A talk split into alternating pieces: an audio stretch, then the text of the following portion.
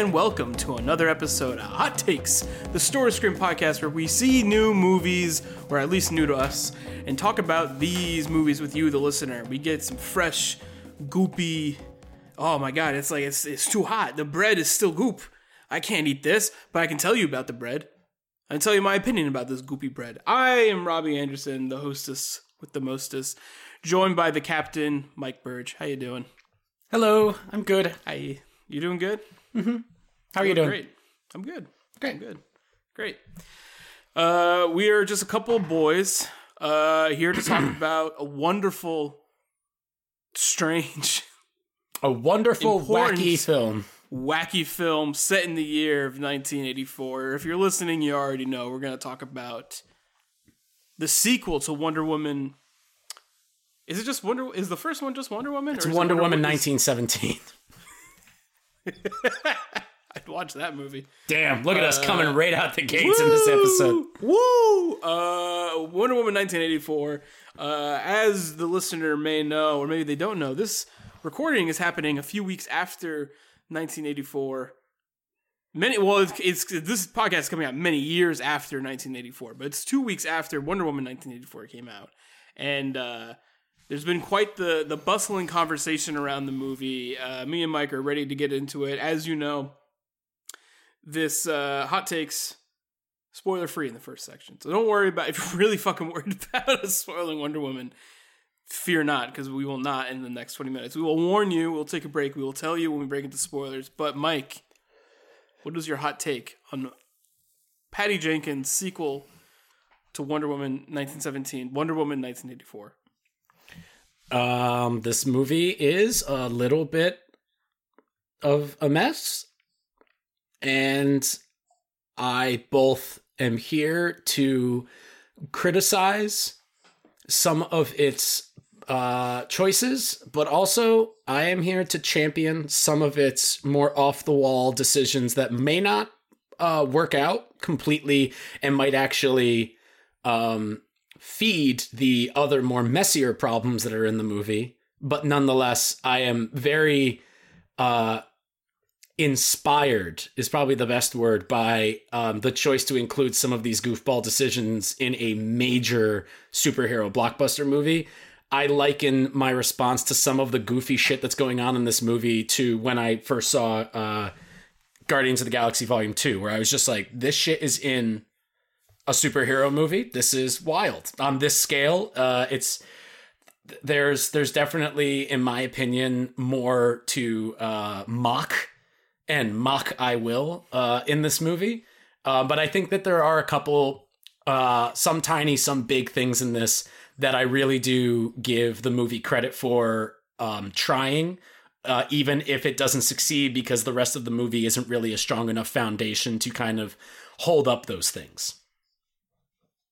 All right. Don't don't like the movie. I don't like it. Um, if that's a you appreciate you But I- appreciate things about it. I appreciate some of the things that they're trying to do because they are risks and they didn't have to take risks.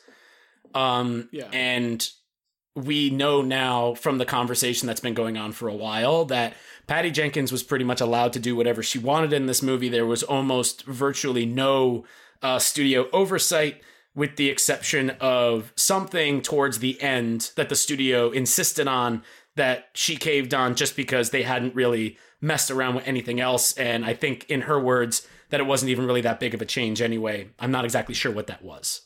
yeah. But uh, this is this is a uh, this is a a director with an idea. She wrote the story. She helped write the screenplay. She directed it. She pretty much had full control of what she wanted to do. So at the very least, you have that.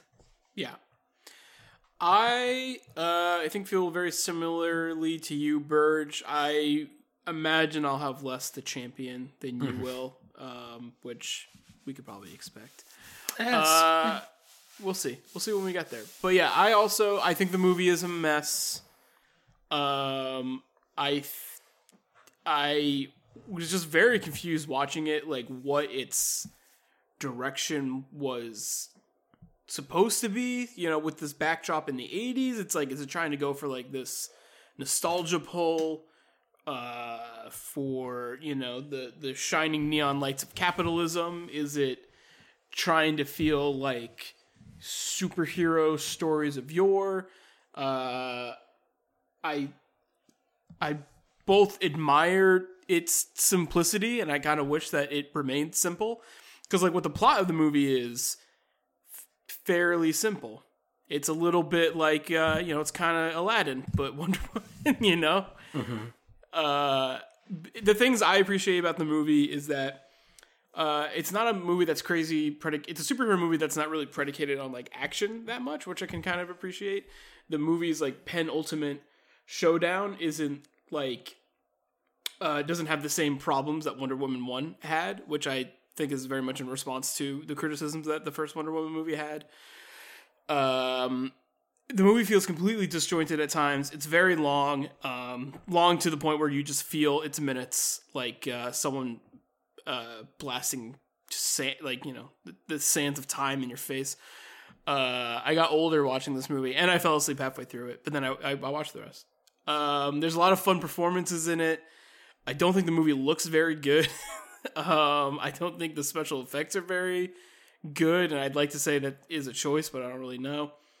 Uh, I don't think the movie. I don't. I there's just so many things on like a technical level that I don't think are very good.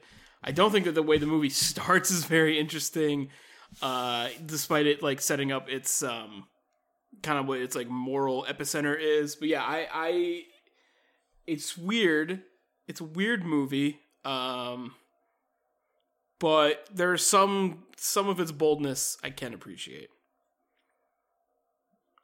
Sounds like we're kind of on the same page here. Uh, Yeah. With the, you know, it, it it is hard. Let me rephrase. I I would imagine that it would be hard for someone to uh, defend some of the issues that this movie uh, very clearly has. That doesn't mean that they can't like it and enjoy the movie. There's loads of movies that I like and enjoy that have um, pretty serious issues, whether they be, um, you know, uh, film wise, like how it was written, how it was shot, different stuff like that, or even cultural wise, like insensitivities due to the time or just like negligence and not understanding certain things that I can still enjoy and and get into. But at the end of the day, I do understand that those are issues and that some of them are pretty inarguable. Uh, and I feel like this movie does have like just some very root uh, problems with it. You know, I'm not one to like kind of really use the whole uh, plot hole uh, thing. Like, I don't think that you know, I I don't believe in plot holes. I I don't think I think that plot holes are just that's just them fucking up on the script and not explaining things correctly. And a plot hole is like a more specific way that you can kind of toss a term onto that. But I feel the same way about MacGuffins, where I'm like, MacGuffins are in every movie. It's just sometimes it's an object, sometimes it's an idea, sometimes it's a thing. That's how stories work. People need certain things. So I very rarely use those those tools unless it is extremely evident. It's like, you know, this is it's when those things are not used correctly. You can have plot holes in movies and they can either be used um, retroactively to try and support mystery or something like that, or you know, it can just be something that really ultimately doesn't matter, and maybe they did consider it and maybe they didn't. But this movie has this movie's got some stuff in it that I'm just kind of like, why did you do that? You didn't have to do that, and now you have these issues, and it's it's an odd duck of a movie to watch it and, it, and again like you said it's long and it keeps happening and they keep they keep adding new things to it where you're like why are you doing that It's so complicated for a movie that's also like it's very simple. Yes Like it's a very simple movie, and they keep just like adding characters and motives and and rules to it, where it's just like, stop, Yeah. stop, stop. there's there's Um, mul- a lot of the characters they add, I really like though. So sure yeah yeah, yeah. and it's yeah. and and a lot of the performances i dig uh i i think it's it's kind of like the of i there's there's like in this movie there are moments that happen that reminded me of um the ending of avengers endgame uh spoilers for the ending of Avengers Endgame. Um, this will only take me 15 seconds, so feel free to skip ahead 15 and I'll be over it. If you're the one person, who If you're the one person, yeah. Uh, at the end of Avengers Endgame, Captain America goes back in time and has lived throughout the entire thing and then gives the shield away later, leading to the whole thing that it's like, so he just let all of these things happen. Now, the main thing with that is that you didn't have to do that. He- he- that's not how you had to treat the ending of that character. And I'm going to get a little bit more vague now in case somebody did, in fact, skip ahead. Um, but you didn't have to do that. And now you're given all of these issues that there is no way that the Russo brothers considered that idea before doing it because they would have not done it. And it's it's a very obvious choice and anything can be done in hindsight and said like this and said like that. And until we get something that's in canon that kind of reverses that, we're kind of stuck with this idea that it's like, well, you did that, so it's in there. So now these implications must be attributed to this to these events from here on out. And Wonder Woman 1984 does a lot of these things where you're like what you're implying here is an extremely inappropriate and dark subtext to what's going on and you and for the most part with them you did not have to do them. I mean, technically, you don't have to do anything in a movie, but I see what this movie's trying to do, and some of the choices they're making are directing towards that ultimately um, unattainable uh, point that the movie is trying to go for. Because this movie is trying to be about four different things at once, and it takes a very good filmmaker to make that work. And I'm not saying that Patty Jenkins isn't a very good filmmaker, but I, I think she dropped the ball on this one. Is that it, and the, the, there's just so much stuff going on in this movie that some of it just starts to build up, and you're just like, I'm living in a nightmare. Like, and it's and there's still an hour and a half left of it. I wonder, you know, I never felt this way until watching this movie. And other people have said it, but I never quite agreed or saw it myself. And I wonder if Gal Gadot was a good actress, that I would have liked this movie more. Because she's. She's not. And I really noticed I- it in this movie where so- I'm like, she's not very good in this I movie. I have been thinking about this for a very long time. Okay. Um, she is my sweet Giselle. She's our sweet Giselle. You know, from Fast and Furious. Like we, Sure. Sure. I I do indeed. Never mind. No. I was gonna I was gonna say I stand Gal Gadot, but I in fact do not. Um, no, I do not. for multiple reasons, She- she mainly she personal. ma- has questionable. Uh, Yes. I which this uh, movie also does as well, which we'll get into later. Specifically, Yeah, I can, and I can't wait for us two people to talk about that. Um, yeah. Yeah. I will say very briefly, I've been thinking about this a lot because I think that Gal Gadot is very misused in this movie. Uh, I think she's I think she's great in Wonder Woman. The unfortunate part in Wonder Woman is that she's placed against Chris Pine, who unfortunately in a movie that is about Wonder Woman and very much is about Wonder Woman and is a great Wonder Woman movie. He is firing on some crazy shit in that movie and he is a scene stealer. He's fucking great and that actually kind of elevates a lot of her performance choices in that movie. I will say at the end of the day, yes, I do think that Gal Gadot is a good actress. I would actually say that I think she is a fine actress, but she does have her um limitations is a good word. She has limitations as an actress as all actors do. And it is the job of casting directors and directors after that and also the actors themselves to know what they're bringing and what they're doing. And Gal Gadot has a very um almost uh kind of blasé tone to her voice that when used as a mythic god figure in 1917 in a fish out of water story um, is utilized very well. She's almost alien like, you know, she's supposed to be like an alien. She's a god. She's this she's this universe's Thor. Like you're supposed to kind of have that. But in this one, it's supposed to be that she's like grown a little bit more and those kind of acting choices come across a little bit more like she doesn't care. And I can't help but notice that it just seems like she doesn't care about certain things. And those lead to some of the issues where Wonder Woman is dealing with things that she very much needs to at least appear that she is caring about. So, and I think that that's the major issue. I, and I don't like. What are your thoughts on on Gadot's Well, performance? I, mean, like you know, the times where her performance really works for me is when she um gets to be kind of like. There's a moment where she literally winks at the camera in the movie. Not that time, but when she when her performance is kind of like a little cheeky, when she gets to be a little bit more stoic in the face of like other characters, kind of giving her shit, and you know, like I really the parts of the movie where she's being Diana and not Wonder Woman um there are times where that performance like really works to me. I like seeing her it's so fucking weird. I like seeing her working in the archaeologist's place. Yeah. i like her at least like I, I like her doing that stuff. I like seeing her like kind of like command that role in this story. Um it's the times where she's wonder woman doing stuff and i think it's partially just because like I, I do think the action's like really just not that good as well. So it's like a lot of weird things happening at once.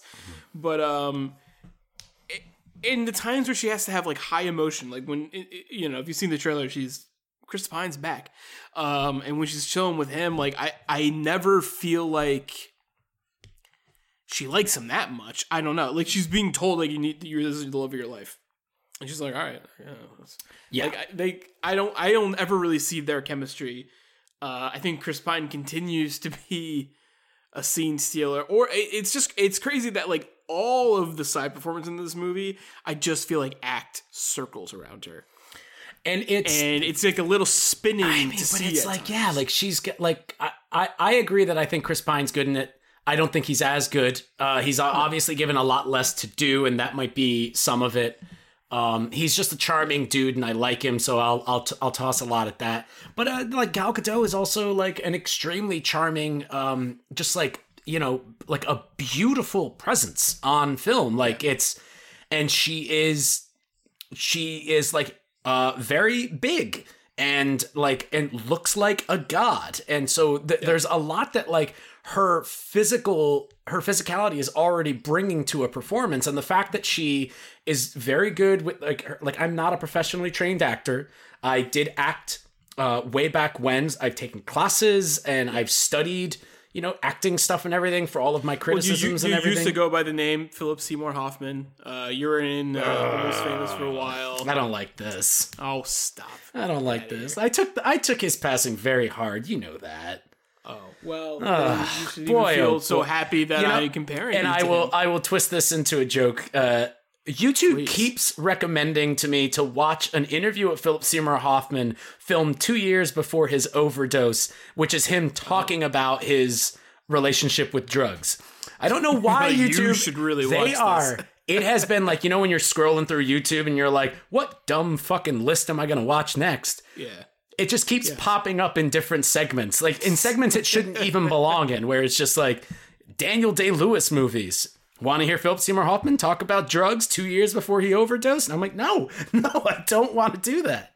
YouTube has a similar problem algorithmically that I have with like Instagram where one day you're like, oh, I need to watch a video on how to do this one thing. Or like, oh, I watched this random video. And then the homepage is just like, so you want to know more about pasta?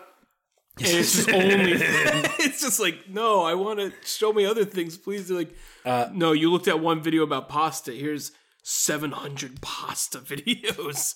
But all right, so, so speaking of noodles, uh, bringing it back, uh, Gal Gadot is her physicality is like she brings that there, Yeah. and that's part of an actor's job is like just they're very like looking at them. It's why stills from movies work. Like you can you can understand what's going on in a scene based on the emotions and what they're doing with their bodies. I think it's just her tone and how she her strengths as an actor are not really being utilized to their full potential or even in some cases to what she can actually do. You know, like that's why Tom Cruise doesn't do dramas really anymore is because he realized that he kind of aged out of that. It doesn't really work. And so he's like, now I'm just going to run and jump onto helicopters and shit. And that's my lane. And it's every actor, ha- that's why Vin Diesel has never had a successful drama career, but he kicks fucking ass in these Fast and Furious and action movies. Like it's, he understands what his limitations as a performer and, a, and an artist are. And I don't think that it's Gal Gadot misunderstanding her limitations. And I'm actually not even saying that she has them. I just think that maybe the tone shift of this movie's kind of goofiness and fun that it's having um, is kind of in direct like just like eh, it's like you know like an unstoppable force meeting an immovable object kind of thing where it's I don't think that there's a lot of I think this movie is asking her to do some things that her as a performer i at this point in her career is maybe just not up to the task of pulling off successfully. And it when sucks. I don't like it. I don't like that. I, feel like you that. know when she is being asked to do Snyder level Wonder Woman, she does that very well because Snyder directing Snyder movies are very much. Uh, I think about their look more than anything. It's very much style over substance in a Snyder movie. And that that's his MO. Yeah, totally. Sure. So that's what. Okay. So that's what I'm saying. So like casting Gal Gadot as Wonder Woman in those movies and having her be Wonder Woman in those movies really plays to this these strengths that we're describing. She's like describing, she's right? like Henry Cavill. She's she's drawn Yeah. like a fucking comic book character. so Like then it's like when you look like them. But then when you put her in like this movie that I think is trying to be like um 80s DC movies and Mm-hmm. shows. Um I never watched the original Wonder Woman show, but I know there's some callbacks to that. I haven't seen the original Superman movies, but I wonder if there's some some, some crossover there or Uh, yes. So you know, I, I, I I'm thinking that like this movie is a lot more about nostalgia than I even could really realize because I'm not nostalgic for any of that. You know, for me in, in my relationship to DC properties, it started with um, you know the the the you know Batman animated series and Keaton Batman, and that's kind of really because I'm you know I'm a little bit younger. That's kind of really where it starts for me. So a lot of what I think this movie is kind of like trying to be like super goes over my head.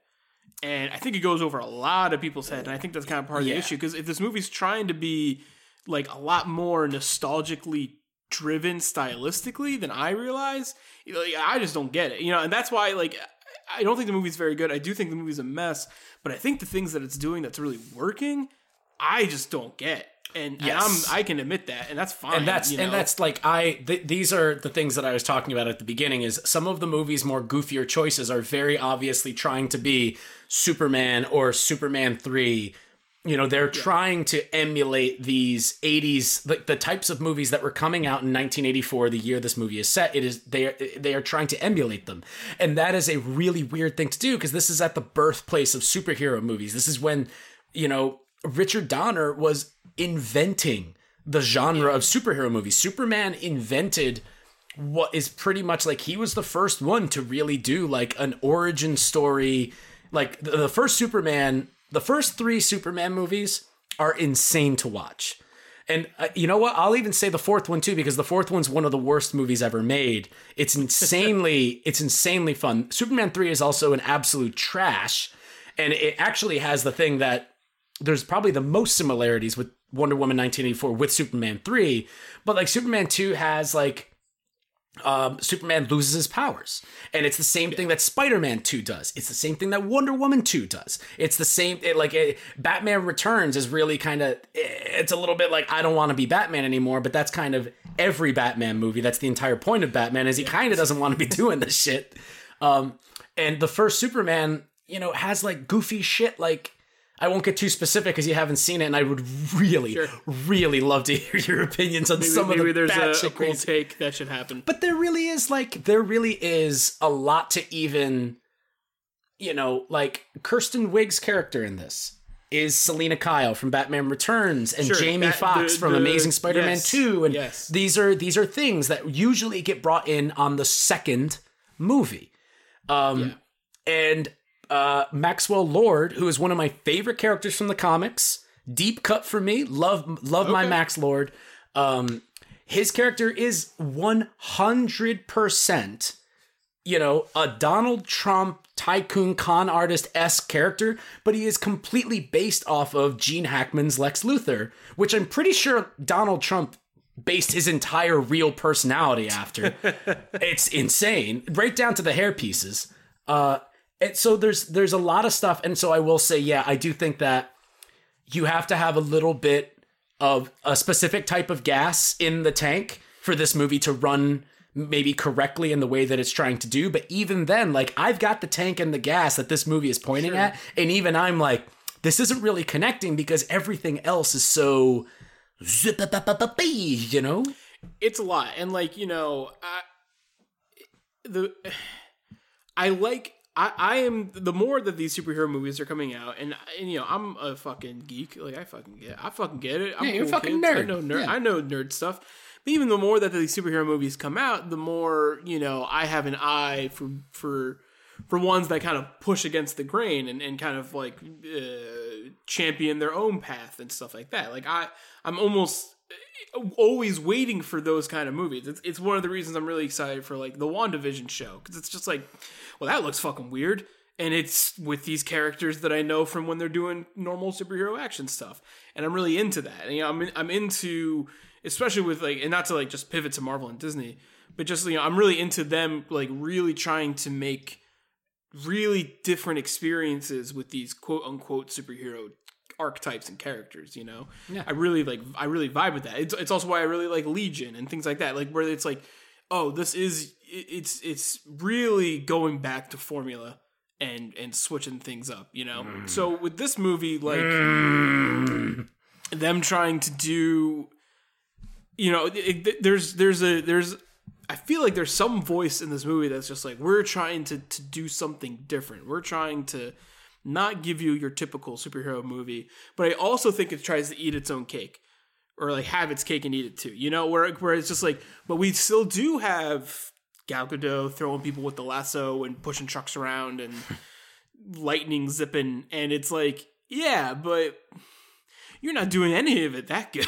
like, it, like, and especially if you're gonna do this like early or mid to late era '80s superhero flair, especially like having this love and nostalgia for like DC and things like that, but you're gonna make it for the gargantuan audience that this movie's going to have. You gotta just kind of dumb it down. You know, I think that's the reason like something like Stranger Things works is that it's so rooted in nostalgia, but it's really dumbed down for people who were not alive in the 80s to still really connect with it, you know? Like you can't go too too narrow when you're when you're drinking the nostalgia juice if your audience is this big. You know, because I think that's like a weird disconnect that happened, or at least that's that's me describing my disconnect with the movie. That's all I can really say, you know. total and i mean i think that's like uh, that's like one of the most like honest uh like critiques of a bad movie i've ever heard like that's like you're just like look look this movie's got issues but i think there's maybe something wrong with me too but like i always think that and i mean bring that in there and it, it it's hard to judge these big blockbusters without the context of the entire world around it and like we haven't even gotten into the fact that uh, I most definitely would have enjoyed this movie at least 1% more if I got to see it in the theater. If I got to see it on a big screen, super At loud least- speakers. at a, least a little, little tiny, just yeah. the the excitement of it probably would have been a bit bigger and maybe I wouldn't have been able to like track some of the action and stuff. And but that probably would have been of help because like the entire truck sequence in this thing looks like a dog shit. So It looks like, and like, listen, we've seen at this point, you know, American audiences, international audiences, okay. have seen many a car chase, my yeah, dudes. of course. Especially with the superheroes. Even and like, listen, I, I can take I can take a little bit of bad CGI here and there. I love Black Panther. The CGI in that movie is kind of not good. Well, at the It shines end, better yeah, in yeah, other. yeah, yeah, yeah. At the end, mostly. I guess throughout, it's like pretty much fine. yeah. Um, some weird things here and there, but like, yeah, I mean, this movie. There's just times where I'm like, I know you guys have more money than this. What the fuck's going on? Like, you know, and and again, it's like, is it because you're going for like, this like lower budget? No, vibe, no, they're you know? not doing I, that. I don't No, know, yeah, right? yeah. That can't be. That what is that is very very nice of you. That's the most Robbie thing I think I've ever heard you I say. I mean, that is know. very kind of you to suggest. it's also it's also hard like kind of like with this movie coming out and the the there's an antithesis to this movie which is like Harley Quinn Birds of Prey you know Birds of Prey is like is like everything that is everything this movie isn't right like it has kick-ass action scenes. It's painfully modern. It is full of attitude and charisma and it looks beautiful mm-hmm. and it has a kick-ass story and it has a ki- and it doesn't take itself too seriously and it's not trying to wink at you. It's just kind of trying to punch you in the face. Mm-hmm. And like I I just kind of vibe more with that I think you know? I mean, I Or, think like- it's yeah, I think it's a fresher take on like Birds of Prey is doing something new. Birds of Prey is trying to do what Suicide Squad failed in doing. sure And I remember when me and you watched that, like we were blown away by that movie because we went in like Yeah. probably going to be good. Let's see, and then we were like, "Oh, that was actually like was a hot. really fun movie. yeah no I remember and I still have fond memories of that movie I- you know to now, the- now to- a year To this day, a year later to this day, It's a good one. All right. Well, I think uh, we're ready to get into spoilies. Burge, what do you think? yes, I I would like to talk specifically about this movie. I would recommend to everybody to watch it. Um, little known fact, unless you read the fine print, Wonder Woman 1984 will no longer be available on HBO Max to stream January 24th. It is only up for one month, so if you've been putting it off, time to get on that. If if you did not know this, just just letting you I know. know I've been bringing that up to people who haven't watched it. And I was like, well, you know, you only got two weeks, and they're like, what do you mean? And I'm like, it's it's not up there forever. I mean, if you if you have it, do I recommend watching this movie? I'm in a weird place with it because I we're also on the the precipice of working. We are we are actively working on our top ten movies or top whatever fucking movies he's doing of 2020, and uh, so I've been trying to crush a lot of 2020 movies. Twenty. uh 20, and 20 and uh I'm doing two to watch lists this of top movie- twenties. great uh having to watch this movie which is the length of about like three other movies i could have watched was like all right but it all is worth it to be able to talk about the thing about that movie is it's it's all worth it to be able to talk to your friends about it This is the thing. so yeah, it's it's one of those. i think it's worth watching in that it's one of those cultural kind of like moments and like the time is still it's still going on like the movie's been out two weeks and it's still like a thing to chat about. Like i we were really nervous. We didn't do it at first because i was like i don't know the movie's not that good. I don't know if i want to rag on a wonder woman movie for like two hours.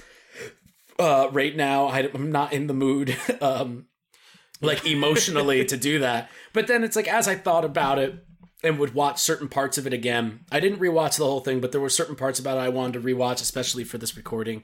I was just like, yeah, I am interested in talking about this because there's a conversation to be had about it, about what is good about bad movies. And because the ultimate movie is, to quote, a train wreck by film Twitter, I think that there is a lot of stuff to talk about specifically in this movie that we'll get into more in the next app that I think are like really cool. And I have said to you that surprisingly of all things, and it might be one of the most Mike Burge things in the world, um, I I have watched over I've watched over a hundred movies that have been released in 2020 so far. I did a recent count. I've watched a lot this year. Um, well, because I had like the super duper advantage of having a l- more time off than I usually do. And I usually watch a lot of movies when I have a full schedule anyway. So now I'm just kind of like I'm used to like just cramming movies. So I will but that being said, I Wonder Woman 1984 has within it probably my favorite moment of any movie I've seen that's been released in 2020 and it's like this quick 7 second aside and you're going to laugh at me when I actually tell you what it is, but i was looking for it i don't think i found it but you did see it, and I guarantee you did. And when I bring I'm it up, sure you're going to know exactly it. what I'm talking about, unless it was like it. when you were looking at your phone or something, which unfortunately is something that this movie is is daring you to do throughout the entire runtime. well it's like it's we're we're four and a half hours long why not check twitter I'm not. you know I'll be the first to admit I don't like. I don't like. I try to put my phone face down, out, out of reach, to try and make sure that I can't do anything. But this movie had me wanting to see like how much would it cost for me to buy a hundred pounds of Legos on eBay. Like it wanted. It was like daring me to find out.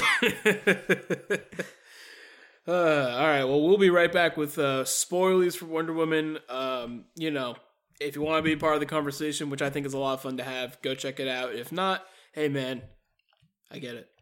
All right, we'll be back with spoilers. See you on the other side. And we're back with hot takes and spoilies for Wonder Woman 1984. let's talk about who who dies or who comes back from the dead. But first, Real quick, real quick, buddy. I, Mike? I, yep. Yep. Well, Burge, you talked to me uh, off mic, off yourself. To uh, you, you had a little game questionnaire survey. you A, to a- a little side segment, okay, which I'm calling four for me, four for you. And it's just uh, it's uh, it's uh, four questions that I have for you about the movie that we're talking about, and then four questions that I just have for you as a person that I think you're the best person that I know to answer these. perfect. Um, so if if you will, and these can be very quick, and we can we can get to the the big stuff that we really want to talk about. I tried to keep them very simple and very direct. Now that we're in spoilers, that this obviously is part of that.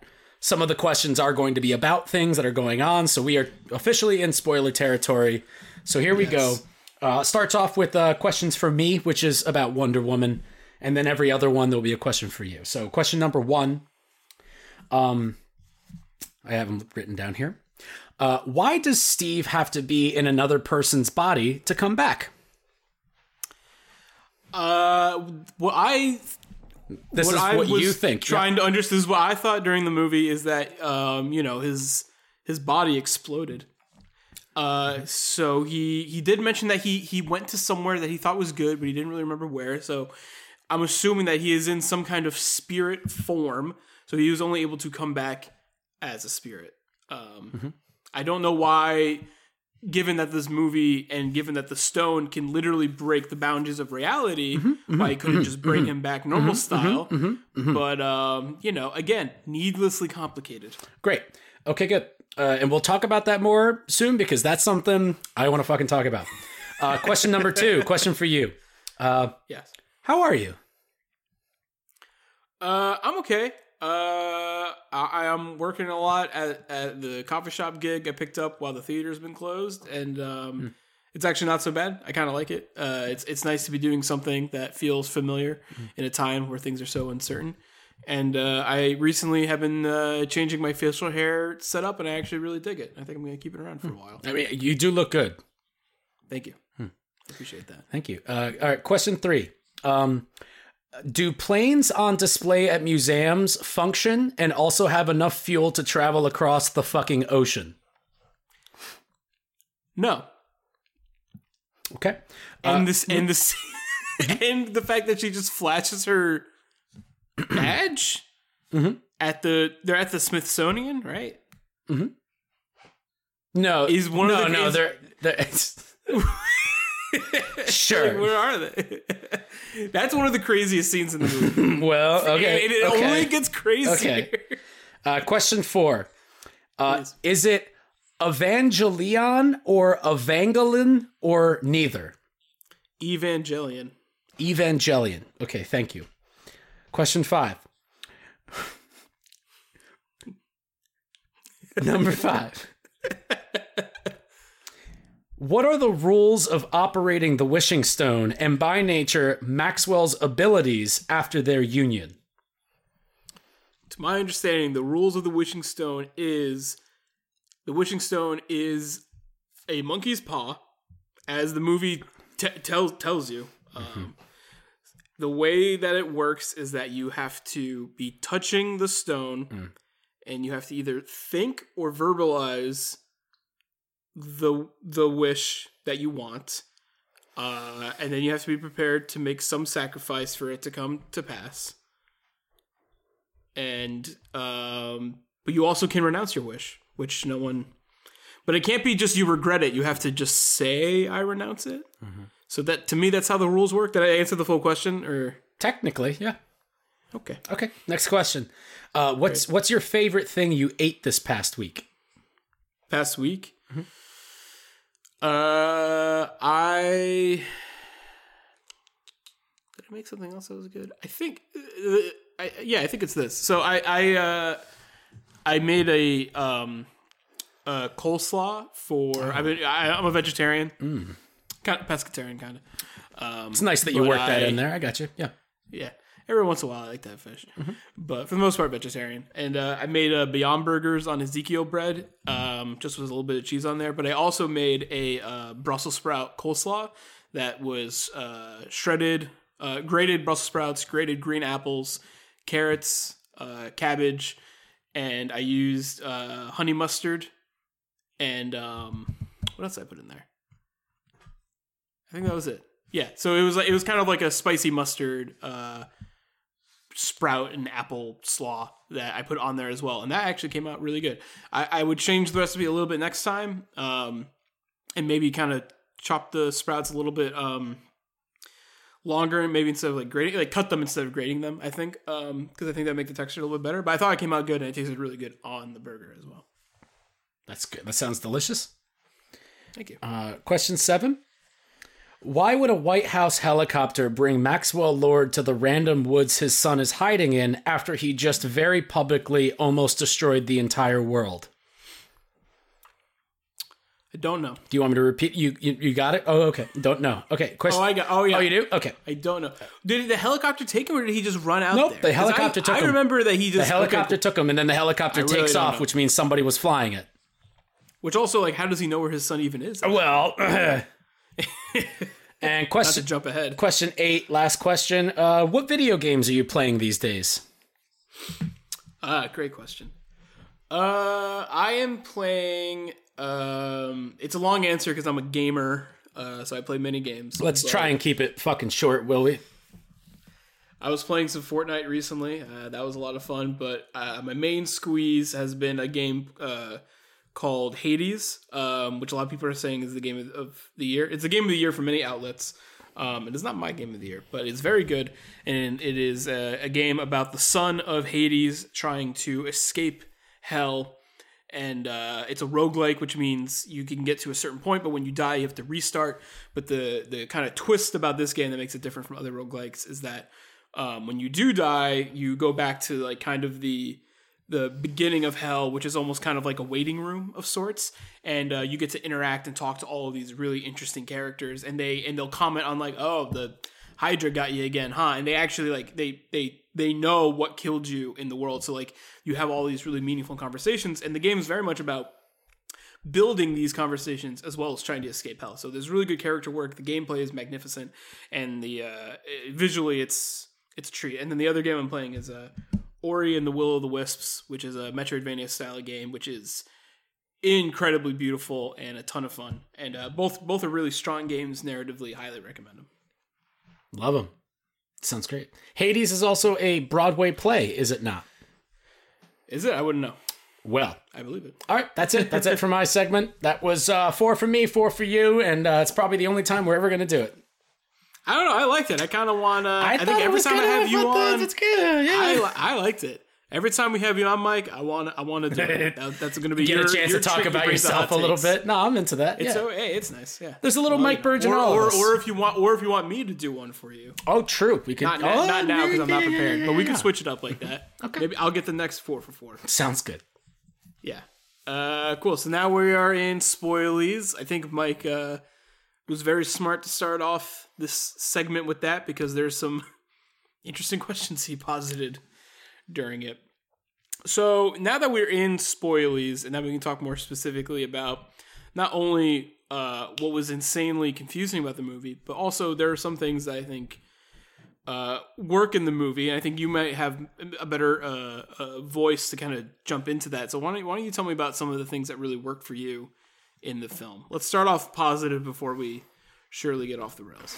Uh, I mean, I really like like the stuff we were talking about before. Only to be more specific, like the goofy stuff that they're doing in this is just like a lot of fun. Like this is a this is a movie about a wishing rock that a guy uh, like morphs into his body, and then that's how he.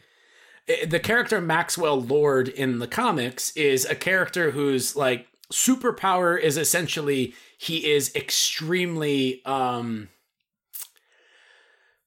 what's a good word for it? He's he's very um coercive. He can he can talk you into anything. And So smooth talker, silver tongue kind Eh, of. yeah, exactly. He's he's a businessman. Uh, he's very much kind of like you know that kind of '80s yuppie Wall Street you know tycoon type dude. Uh, but his superpower is he can seemingly convince anyone of anything and talk them into anything.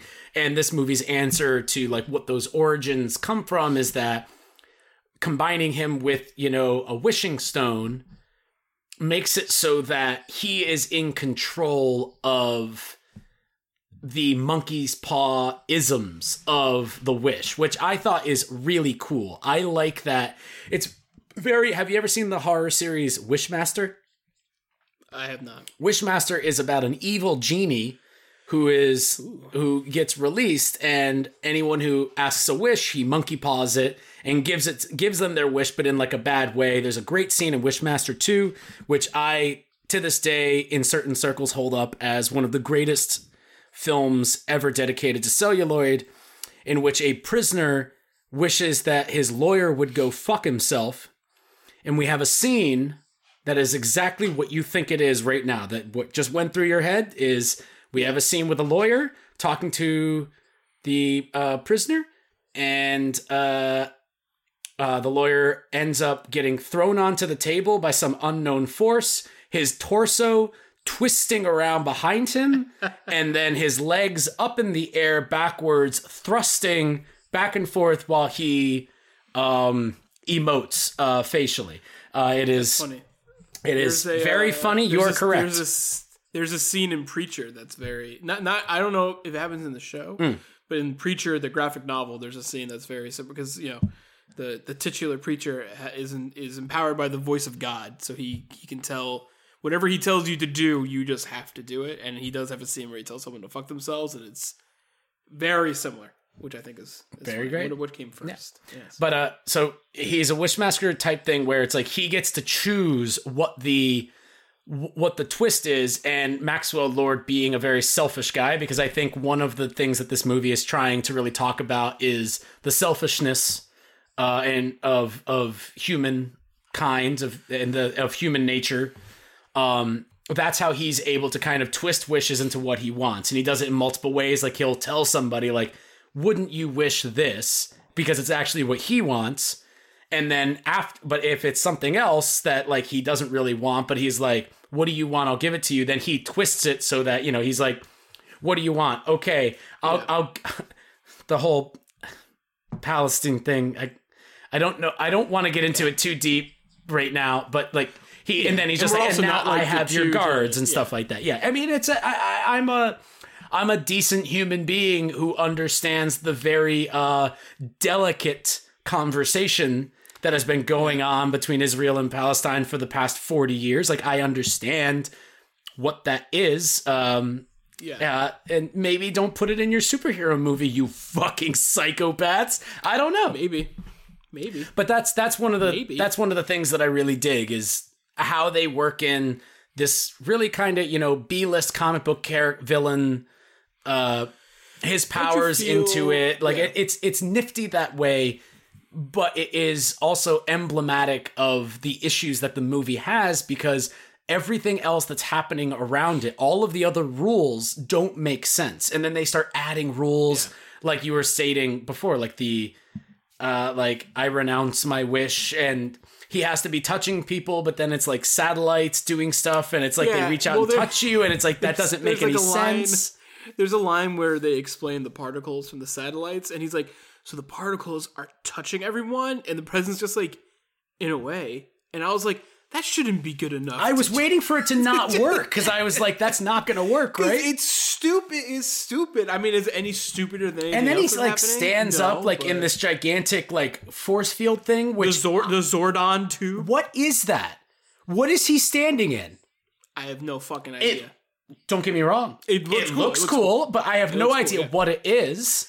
How do you feel about his? Bring it on, bring it on. Come on. How do you Let's feel about his evil, about his movie. evil level? How do you feel about his evil level? Like his evil characterization as the big dog villain in this movie. How do you?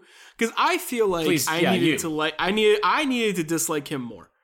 Okay. Because during the movie, it's like it's like you know, is he is he kind of like shitty? It's like yeah, he seems like a not great guy. He's a swindler, but he but they established very early on that he has this son that he that he loves, um, and he's very selfish. But I just feel like he's not all that. E- like I don't know. I, I feel like he's not all that. I he wasn't so dastardly that I wrote him off like too immediately.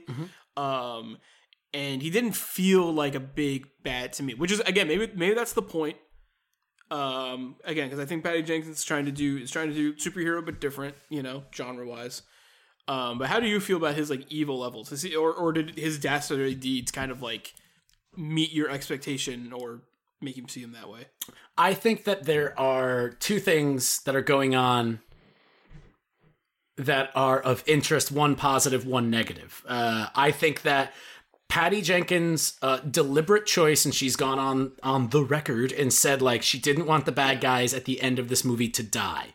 She wanted it, she wants Wonder Woman to be someone who can can talk through issues rather than fight them off. Um, And I and I and I like and I like that.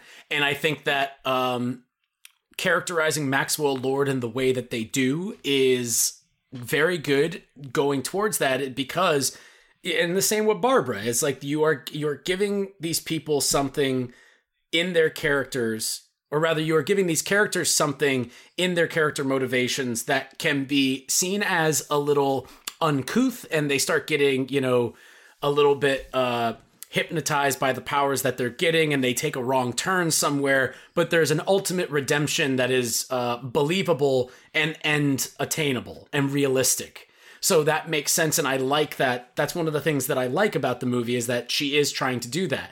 However you're also very clearly very clearly making this a donald trump anagram. Uh sure. and does he go to the certain extent is this something that makes the movie worse? No there's loads other there's loads of other stuff to do that. But it, it- there is something to making him do i think that he is a direct like representation of people like Donald Trump? Absolutely not. But there's like choices in the hair and stuff like that, which is all stuff that I really like. I Maxwell Lord is one of my favorite characters in the movie, if not my favorite one. Uh, Pedro Pascal, I think, is just an on fire in this moment, running on all cylinders, engine of an actor that can really do anything that you want him to do. And I think that, um, given his ethnicity as a human being and his and the choices that they have made in it are insanely inspiring. That he is someone who because of his upbringing has always felt that he is less than but believes that he is worth everything that he can do anything as long as he puts his mind to it and he keeps trying and he's figured out this way that he can cheat the system like everyone else's skin color has allowed them to cheat it i think that is an insane thing to have in a superhero movie I love that he like he dyes his hair and he he and he he dresses in a way that he thinks is going to make everybody appreciate him more. He loves his son very much but is putting his work first. And and I'll just drop it right here. Uh, my favorite part of the movie, which is one of my favorite mo- is which is my favorite moment of 2020, is when we are given the brief flashback of uh, Maxwell Lord, and we see him growing up, getting hit by his dad, uh, having an abusive parent, and you know, kind of getting his heart broken. But there's a little moment where he's in this like really shitty like apartment uh, or office complex and he's set up his black gold sign and he has a little table out there and he's like like fixing his tie and he fixes a piece of candy in the bowl because he's like really excited to start this business that he's that he's trying to do. And i think it's one of the swe- i'm literally getting goosebumps talking about it. I think it's one of the best uses of that kind of third act twist to remind everybody that this character is a person and that the reason that they're doing things is because of things that were done to them and things that they've done. And that even this guy who's about to destroy the world in this really horrible selfish way completely just like blind to like the bad stuff that he's doing started off trying to build something good and and be a good person and and and and fulfill the American dream to the point where he was like so proud of what he was doing that he's aligning the candy in the bowl that he's offering to the first people that are coming. I think it's an insanely sweet moment and it fucking hit me just as hard as like, you know, the last 15 seconds of Soul did. And it's uh I, I absolutely love it. And so t- to go back to answering your question, um I think everything He's evil enough. He's evil- or he's at the appropriate it's level. what he's trying to do is understandable.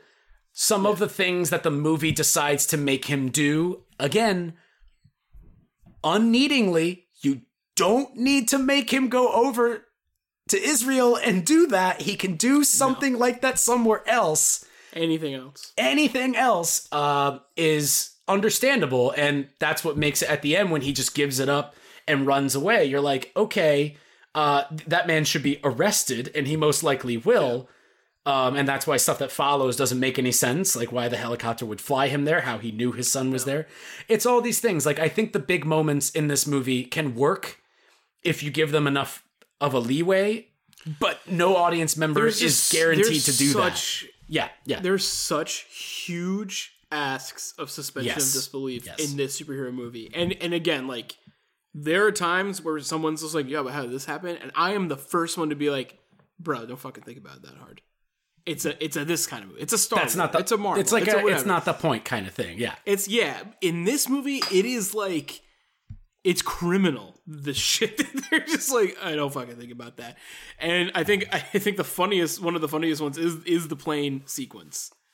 Because it, oh. it's it's like it's like a domino effect of like and not to jump too far not to jump too quickly from your Max Lord I mean, if you want to, well, if I you want to say something on, I pretty much just gave my all on that because that was the thing that I was really going for. I apologize for I- talking for not- like no, five no, straight no. minutes. it's it's not so much that I want to uh, add to it. I just think that you're correct, and I think that and I think that's cool. And I think that um, he, you know, it, it's it's it's always a good skill set you have to be able to kind of cut through a lot of what the film's bullshit is to actually find like you know that I I would say that's a gem, right? That's like that's a diamond in the rough for this genie character in the movie, and it and it really works. Um, one of the most insane things the movie asks you to believe is the sequence where uh, Gal Gadot and Diana, Diana Prince, yes, Diana Prince and the possessed body that is possessed by Steve, what's his face? Stephen Trevor, yeah, Uh, they take a car go on, okay, to a museum where she flashes her museum. Ba- it's not her museum that they go to. no, it's no, I don't think so. It could, it could be, her- and it still wouldn't make any fucking sense. But fucking sure, does. She f- she flashes her I work in museums badge. Mm-hmm. They let her in. yes. Then No, hold on, wait. hold on, no, they let her in. No, no, no. They let yes, her in. they do. And but I want to retract what I just said. I thought it was a really funny joke. Whether she works there or not, I do believe that there is a 1984 Washington D.C. museum club, and I do think that. I do think that if You are- if you are she showed inventing no shit if right she now. showed You are up and she was like yo I I all the museums in DC are probably like in the same group and it's like I have a friend that I want to show this can I and they're like yeah sure go on it's closed anyway I think that's fine okay she gets let in. There's a bunch of airplanes on display. Yes, there are. Even even the one that Steve really either he he didn't fly because he blew it up, I guess. But one that he's just like, oh, I remember this one from when I was alive. I'm a zombie. And then he, then they find a fighter jet. They get into it. Mm-hmm. He almost immediately knows how to fly it, despite there being 40 years of developed airplane technology that has happened. excuse me 70 years 70 years. Oh, oh yeah, Oh. it's not World War II. It's World War One. oh yeah 70, 70 Mm-hmm. years of developed airplane tech that has happened. He's a good pilot though Then- so sure Then they start flying the plane, yes and despite being allowed to get this far, they, they someone Mm-hmm. someone who let the horse into the hospital is just like, we gotta get this thing out of here. The, they're like, oh my god, someone's someone's flying an, an airplane, which is not allowed. And I guess this is the difference is it's not the museum people who are mad about the airplane leaving. It is people at uh, a, uh, air traffic control station that are upset about it. So I'll give them that. they are upset So then they're flying the plane. Yeah. And they're just like, fuck, I forgot radar exists. I know radar exists. I forgot in in the heat of the moment. I forgot that radar exists. As as you do. As you do. So then, Diana Prince pulling an ace out of her sleeve. Almost literally. She's doing she's doing some some thing with her hand, and there's some wiggling She's- magic happening. She's creating a spirit bomb, a, uh, a Kamehameha. Yep. a, a, a Kamehameha, and then she's like, "I will, I'm gonna make the airplane invisible."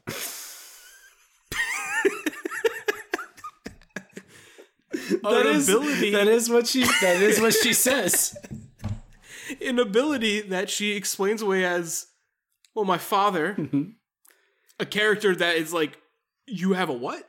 Because I don't know how that operates in that in the world of Amazon. Yeah, I was led to believe that that the way that uh that they're like that like men gods come down and and uh, they just have an orgy and what they just- they bed uh some of the Amazonians. saying, like yeah. I don't know. Like I that's a subject that I feel kind of iffy getting into as who I am. So I'm just kind of like, I'm- okay, sure, yeah. it's an island full of I- women, I'm, of I'm course. less trying yes. to I'm less trying to understand the logistics of how women on Amazonia get busy, but more trying to understand the logistics of she knows who her father is.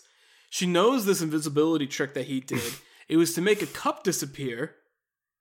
Surely it will work on a plane. She's never done it before, but she's just like, well, now seems to be a good time, despite her being at this point in the movie having her powers diminishing, she does probably the craziest thing a superpowered being could do in this moment. Yep. And she makes the airplane disappear. And she does say she's like, "Oh, I can't do it all the time. Like this is like saved up power kind of thing, right?" Like, I don't think she says that. well, she think should have. that. Does she Um, say that? And my main, so my, obviously it's a ca- it's a callback. I, I want to, I want to just real know. quick. please. A superhero whose entire point is that she's been around for 70 years, staying out of the limelight, not getting pictures taken of her because it's already been made canon in Justice League that Yes. she has never been they don't know that she exists she's like this kind of uh she's this like this blair witch project. She's like a, like a spaghetti. Like you don't know like who she is. She's like a spaghetti. so she can't so she can't be seen. Did you hear what i just said right there? Yeah. someone who has the ability to make anything that they want invisible who's been around for 70 years and has absolutely zero connections to anybody and is just kind of really pissed off that every time they try to do good, they have to break down cameras and everything in this new high tech 1980s. Why didn't you fucking do that to a suit? Oh, you might ask, she doesn't have a suit to do it to. Ahem. Yes, she does. It shows up in the third act of this movie out of fucking nowhere. Just make that suit Well, no, invisible. It's, it's there's the Chekhov's golden suit in the first act, or when we go to her apartment, and she's just like, "Oh, but yeah, my mother's suit," which I don't know how she actually got. she got it on eBay. I was gonna make that a question for you, but then I was just like, she just got it. Fuck it. I don't care about that. Uh, Yeah, that could be that could be the least. She got it. whatever. Sure. Yeah. I get it. She Yeah, got it. yeah. That's fine. I don't give a shit. I, honestly, I'd I'd rather I'd rather it just show up in her office in a single line of dialogue than them explain to me for three Then minutes they how trying she to got tell me it, where okay? the fuck that thing came from. uh, you know, so so that's you know, I do I, I like the fireworks part of the scene um because it looks really cool. Uh, I like that it's a callback to her invisible jet. It is the it's the crazy, and then you want to talk about Gal Gadot's like wooden acting at times. Limit limit limitations as an actor. Yes. That scene Mm-hmm. is crazy talk. Yeah. That's some crazy gibberish insanity happening Yeah. there. I ironically I just or n- Did you lose your mind watching it? I was losing my mind. um coincidentally ironically was not the word that i wanted to use coincidentally i just remembered that um i was on the lost my mind. the wonder woman hot takes episode with jack last year and that was Yes. that was uh a very fun podcast because we just watched a great movie in a uh, almost packed house theater where we were like two of maybe eight men in a room of like 350 people. It was very cool. Rock on. Um, and on that, I had said Gal Gadot is really good in this performance, except in this one scene, and it's a scene that's very similar to. And I might be misremembering this, and people that listen who care enough to check can correct me. I Yeah, doubt they will. Um, I think I am correct in saying that, like uh, the the scene in the boat, like after they've like first kind of like escaped the island. There's a scene in a boat where it's just like the two of them just kind of continuing their meat their meat cutiness. Um, Yes. and that is the scene where it requires the most kind of just like dialogue transference between actor and actor in the entire movie whether it be wonder woman and someone else it's just that is just a very dialogue heavy scene. And i remember being like in that scene it's like gal gadot just kind of doing her thing where she's like oh the world is just like this twisted place. And i just thought that you know like like the waves of the ocean uh things would come and things would go back like saying like actual things poetry to people and you're just kind of like eh, mm. But it makes sense because like she's supposed to be like an otherworldly type of person and in this she's been living in you know america i'd imagine for like 70 years yeah, she knows how to be a person at this point. you know You'd think. so yes so, yeah. So, yes, uh, her her talking uh, having just a straight up dialogue with Steve Trevor in this plane for about three minutes while fireworks are going off. Um, did you know it was Fourth of July before that scene? By the way, no, and then the movie ends and it's Christmas. well, it jumps ahead a little bit. Yeah, Okay. Yeah, I. I'm um, doing a quick I thing didn't right know now. that, and then she, and then she was like, "Ah, I didn't know there was radar, and it's Fourth of July." it's Fourth of July, the time to not be in the sky. Although I guess it might be good for them because it's a holiday, so some people might be off. Um, I'm gonna do a quick thing real quick here, Mhm. which might be really stupid, but I really just want to check and see um, what the weather was like in July 1984 in Washington. Looks like it was pretty much between. Oh yeah, okay, lows of 70. Okay, lows of 70 and highs of 88. Okay. Okay. Uh, So at one point, she gives a homeless guy uh, some food and says to keep warm.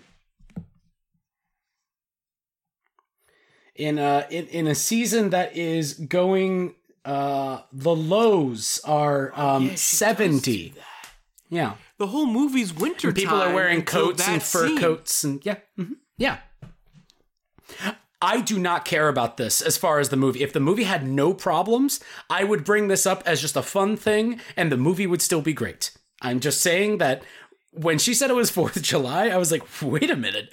Haven't we been like, hasn't it been like Christmas the whole time? I thought this was like Christmas. God, fuck. I um, think that there might be stuff in the mall, maybe, now that I'm trying to think about it, because I rewatched the mall scene. I thought it was like Christmas time though in the mall. I thought like, it was oh, Christmas time in the mall too. I don't know. The scene where she winks at the camera. Also, that scene's crazy too. Okay. It's like, All right, we're doing it. Okay. who are these people? Yeah. I, I like the idea of like Batman style, like wham bam bang thugs. Like we're just goons stealing this thing. Like I, I I can kind of like it too. It's it's just such whiplash, and also okay. I mean, so this is like the, that's this is like the second scene in the movie. right? Louise. Okay. This is like now we see where Wonder Woman is up to. yeah. The first scene of the movie of her doing the triathlon and then very reasonably taking. I, I was like, yeah, you take the shortcut. You're like seven fucking years old, and your horse ran away. Hmm. You're not cheating. You're not cheating. There's a slide. Just fucking take it. And then there, and then, Mhm. and that scene is 12 minutes long. Yep. And it's supposed to be teaching us what the moral of the movie This is, yes. Is- Well, it's teaching us what one of the morals of the movie is. which is to not take shortcuts. Yes. That is very clearly from a screenwriter's standpoint, Yeah, which yeah, me yeah. And, get- me and you have studied screenwriting. This is Yes. an opening scene in a movie. It's not. It, it doesn't end with the rising action or the climax. This is outside of that. Fifteen It's not the minutes inciting from now, incident. that it's will not happen. the inciting Yes. incident though. This is a this is a stage setting. So you know the whole Okay. rule for our listeners like uh, on page 15 that's when your inciting incident happens if you have a scene like this that pushes that up because this is setting the the tone of the theme and then 15 minutes after this ends that's when the inciting incident happens which is when the wishing stone monkey's paw is introduced that's the inciting incident which is yes that's the inciting incident. Yes. this suggests that the movie is going to be about Diana herself needs to learn that you can't take shortcuts. Now, does this, yeah, no. Diana wishing on a rock that her boyfriend would come back is not a shortcut. No, There are Now- no now there are the- no now the shortcuts overall- to the miracles. they just happen. If you want the, the miracle, overall that- theme of the Yeah, movie. sorry. The movie returns to this idea with everyone else. it does. wishing that there are no certain it- it- things. They're they're treating the idea that wishing for something because it can magically just happen is a shortcut. yes, There are far But more I- interesting she ways to do that. Yes, yes.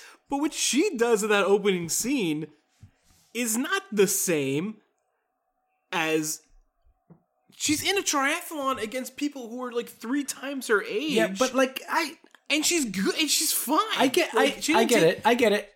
She, did it- need- okay, she should okay, she should have stayed on the listen. track. That's how triathlons work. You can't take a shortcut. But if she if she was still on her horse, Yeah. and then saw the shortcut, and then jumped off her horse to take the shortcut, Mm-hmm. doesn't that make a little bit more sense as to why it's like, well, you had Yes. it in you to win. You were going to win. well, and yeah, and all you had to do is do it. Is keep going. they're definitely p- proposing the idea that you know she fucked up and is now not on her horse so she takes this shortcut that thinks it will help her out and it doesn't just in the same way that like you know she fucked up back in 1917 and she got her boyfriend killed and now uh she just kind of wished because she was holding a rock that like oh boy i still wish i had my boyfriend. And now he's back and it's just like no you got to get rid of that because it makes you a bad person that you wished for that. And it's like wait it doesn't hold on. Uh, yeah it's why? it's the movie the movie is trying to talk about selfishness. Again which is what one of the things that i think is very interesting about it. It's talking about selfishness from the point of view of these three characters uh, diana barbara and maxwell. Like and i i love that they are positioning them in ways that sure we've seen before. Like maxwell lord is is like this kind of like wall street type you know charlie sheen type character that we've seen before. Barbara is like we said a lot like selina kyle. And uh you know and diana in this movie is doing the same thing that Tobey Maguire Spider-Man did in Spider-Man 2 that Christopher Reeves Superman did in Superman 2 like We've seen these things before, and they're trying to build them all together into these ideas of selfishness. First off, Spider Man 2 already did this perfectly. Leave selfishness alone in superhero movies for another 20 years. He did it perfect. You're not going to do it better than that. Calm the fuck down. Well, it's it, ha- it has been twenty years. No, 20 almost more years from now. From now. Give it 25. yeah. This movie doesn't need to be uh, The Matrix. It needs to be fucking Indiana Jones. Like you wait 40 years until this thing is is good to go. Yeah, because the other characters, I I guess what the movie's trying to say is that when when she realizes that she will not be powered enough. Uh, again, she won't be powerful enough to stop any of this stuff. A thing that she doesn't ultimately need to do any of the things she does by the end of the movie, which is not a lesson, I think. No. It, it's Okay, because she doesn't because she she she defeats the villain of the movie not with her powers, just by talking to him. Yes. just by talking to him, Which is, which, Which is in- cool. which is cool. But she didn't need her powers to do it. Yes. Did she need her powers to fight um Cheetah. Yes. the Cheetah Girls? Yes. The Cheetah Girls. Uh, yes. The Cheetah Girls. I, I I it seemed like she probably needed. Also, that Come on. I'm jumping around. Come on. That scene where she zaps the Cheetah Girl. Or where she like drowns her in electrocuting water. it kills her, and I was like, I was just like, did they just? I was, I was the shocked Pikachu meme. I was like, did they just kill this chick? It's Like, pretty intense what they do. I and then she I- comes like, back, I, which is like, oh, okay. I was the shocked Pikachu meme when Gal Gadot like has sex with this guy yeah. with Chris Pine. Like I'm like, they're gonna explain this by the end, right? Because this is not cool. Like Well, I this was- is I was not not totally- cool. I was not totally convinced that Chris Pine was. I, I thought the guy turned into Chris Pine. Um, and then he was looking yeah. at himself in the mirror post coitus, and he's like, "Yeah, I look like this fucking guy," and I was like, "Oh, that's really um weird." It's an extremely weird thing. and it's like weird they don't need the, to do. The guy, the guy, the host, the hostman. Everything that we're about to talk about for the next like at least three minutes. I want to devote at least three minutes to this. Please. everything we're about to talk about, no matter how ridiculous or crazy it might sound, did not need to be a thing to be discussed by just making him come back. Just make him come back. Everything else in the movie operates the exact same way. No one knows who Steve Trevor is. No one would recognize him. No one would give a shit. And the same thing ends with him just being like, You gotta let me go, dude. Like, I gotta go. Okay? Yeah, they do like some weird Full Metal Alchemist rules where it's just like, oh, you need the material or like I don't fucking Who know, even exchange. is this guy? Does he have a job? Is he does he have a girlfriend? Who is his family? He's an engineer. Oh. Well, guess what? He just lost his fucking job because he didn't show up to work for a week straight. Name me an en- name me an engineer that can not show up to work for a week in 1984 If you're really, I mean, if and you're wouldn't really lose good, his then job, huh? I know a couple engineers. I'm gonna ask them. I'm gonna be like, "Hey, if you didn't show up If you were possessed, if you weren't possessed, he's pos- he's possessed. he's possessed in the movie, and she is physically the act of sex is a physical act. The things that make it so special Yes. are the emotions that are involved with that. So yes, she is having she is making love to Chris Pine. She is having sex with this man who is unaware that she listen. We are not the two people that talk about this type of shit happening in movies in this specific way. But Sure, well, it is fucking weird that they would again choose choose to do this, when This they route. didn't This have route. to. They didn't have to do it. Or were they like, well, they gotta fuck somewhere. What are they gonna do? Just go back to her apartment? Yes. Just have them go back to her apartment. yeah. Why doesn't like I thought I thought the watch I thought the watch was going to like Oh god. there's there's so many different ways it could have brought him back. It's one of the And it's one so of the, and one of them could have just been he poofs He in. poofs in. That's all you have to do. That's Do you remember that moment where uh, they, uh, in absolutely zero aggressive ways, just like pop a wall into existence between Israel and Palestine? Do you remember when they do Well, that? there's gr- there's ground there first, so they use ground to up. Fine. Use the watch, like you just said. That's a perfect example. Yeah, The watch is like shown there, and it's like, oh, he just grows out of the Wa- watch. have the have the watch reverse, like go back in time, and then it kind of and then he starts to come mm-hmm. like and, and then maybe he's got like some weird, he- like you know, no pun intended, ticks from the watch, where it's like he kind of Sure. he was built from the watch. So every now and then he's just like, it's twelve o'clock, and she's like, what? And he's like, sorry.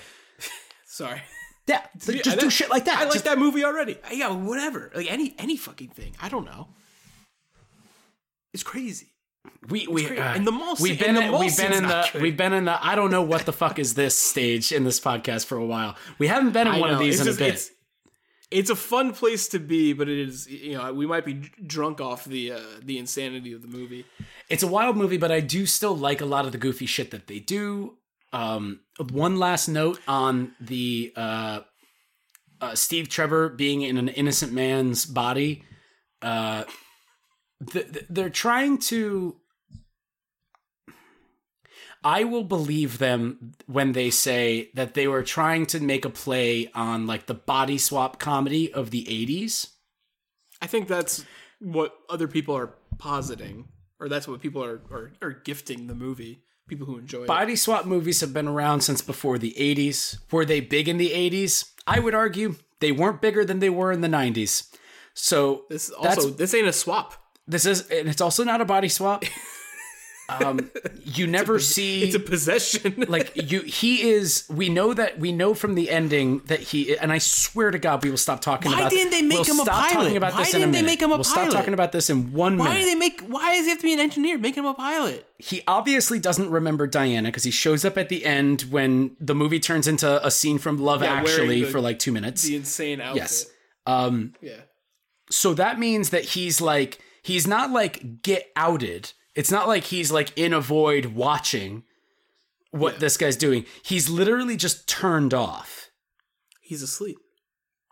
that is such a Bucked a dark thing to put in your your light-hearted goofy movie about 80s American selfishness that again you did not need to put in there.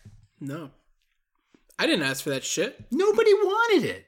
I didn't ask for that shit. I don't want that. Diana, Get that shit out of here. Diana, it's me. What? What? What are you fucking talking What are you fucking talking about? You insane. And then she just knows. And then the movie uses the device of like, oh well, because she knows. Now we, the audience, sees him as Chris Pine.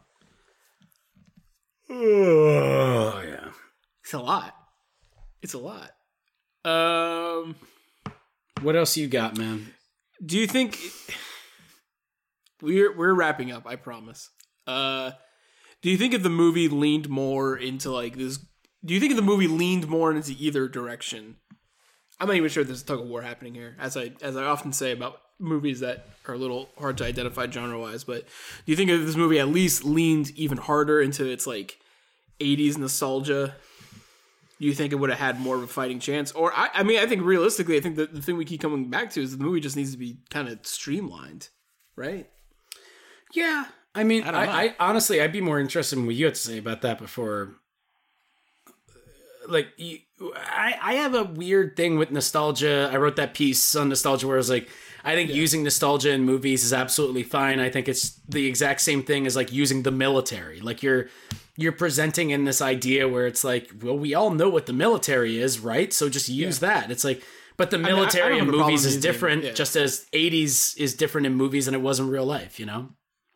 I mean, I don't have a problem using anything in movies as long as it's done well. Right. Um, like I, I watch a movie to see what the quality of it is, and and sometimes I like the movie despite the quality not being there. Uh, this is not one of them. Yeah. Um, I th- actually, no, and now like you just kind of made me realize like it, the movie isn't really focused in on the '80s because of the nostalgia factor. I think it's because of like the Reagan, the Reaganomics of the whole thing. The the the early '80s were like the prime of American selfishness. It was like it was it was just Yeah. like the the bloat of our materialism. sure, the the capitalistic, you know, yeah, And then you show the president, And, and you like, don't make him Ronald Reagan, and it doesn't make any fucking sense. that was fucking weird.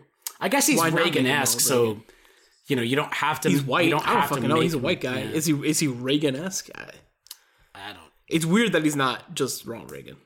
Because he's not. Given he's everything not else Ronald in the movie. Reagan. No, Yeah. no, he's a ginger little fuck. Because I'm watching the movie, and me as like a 34 year old boy, I'm like, we're in 1984, and they're talking about the president. Oh, they're talking about Ronald Reagan, right? And then they go to see That's and I'm like, that's not supposed to be Ronald Reagan, is it? Not even a little bit. I don't think so. And I get like you know you and it, it it gets confusing only because the movie invites the movie that's like oh this takes place in the eighties. It's about the 80s. The DC 80s. and then you see this character who was the president in the eighties, and it's not Ronald Reagan. So it's like Which I mean, like that's another thing that superhero movies do all the time, which is like they're just like you know, William Sadler is the president in Iron Man three, and I'm I'm but I'm here like for but it. it's like because they and I'm and I'm here for that too. But it's because it's it takes place in the now. yeah, So it's a lot. It's that's a easier. It's the same thing, but it's the pill's a lot easier to swallow than when you're doing something that's like nostalgia fueled, or at least like it, it takes place in the nostalgia or not. It takes place in the past, and and the movie is at least for a little bit kind of obsessed with 80s culture before it like kind of really just throws it away. yeah. You get a couple nods and fanny pack stuff, which in a better movie I would attribute to the positives. I'd be like, Yeah. oh, it doesn't it I doesn't Chris- stick on the when- '80s stuff yeah. too much. That's cool. when he's trying on the outfits, I like that. But yeah, I mean, I think uh, the only thing I think it's weird that like the '80s scene of it is like it's like barely set dressing. It's like there's the scene in the mall that's really weird, and she winks at the camera. I thought that was all strange. And so she says "shush" to the girl for what reason? Don't talk about me. But everyone saw her do it. It's her being like like snitches get stitches. Yeah. I was like, oh, what she's like, don't with you good. say shit. Well, um, because this is the this is the major issue that I was going to save to the end, and I'd imagine that this is. I think we're. I'm there. looking around the room, and I think this is the end.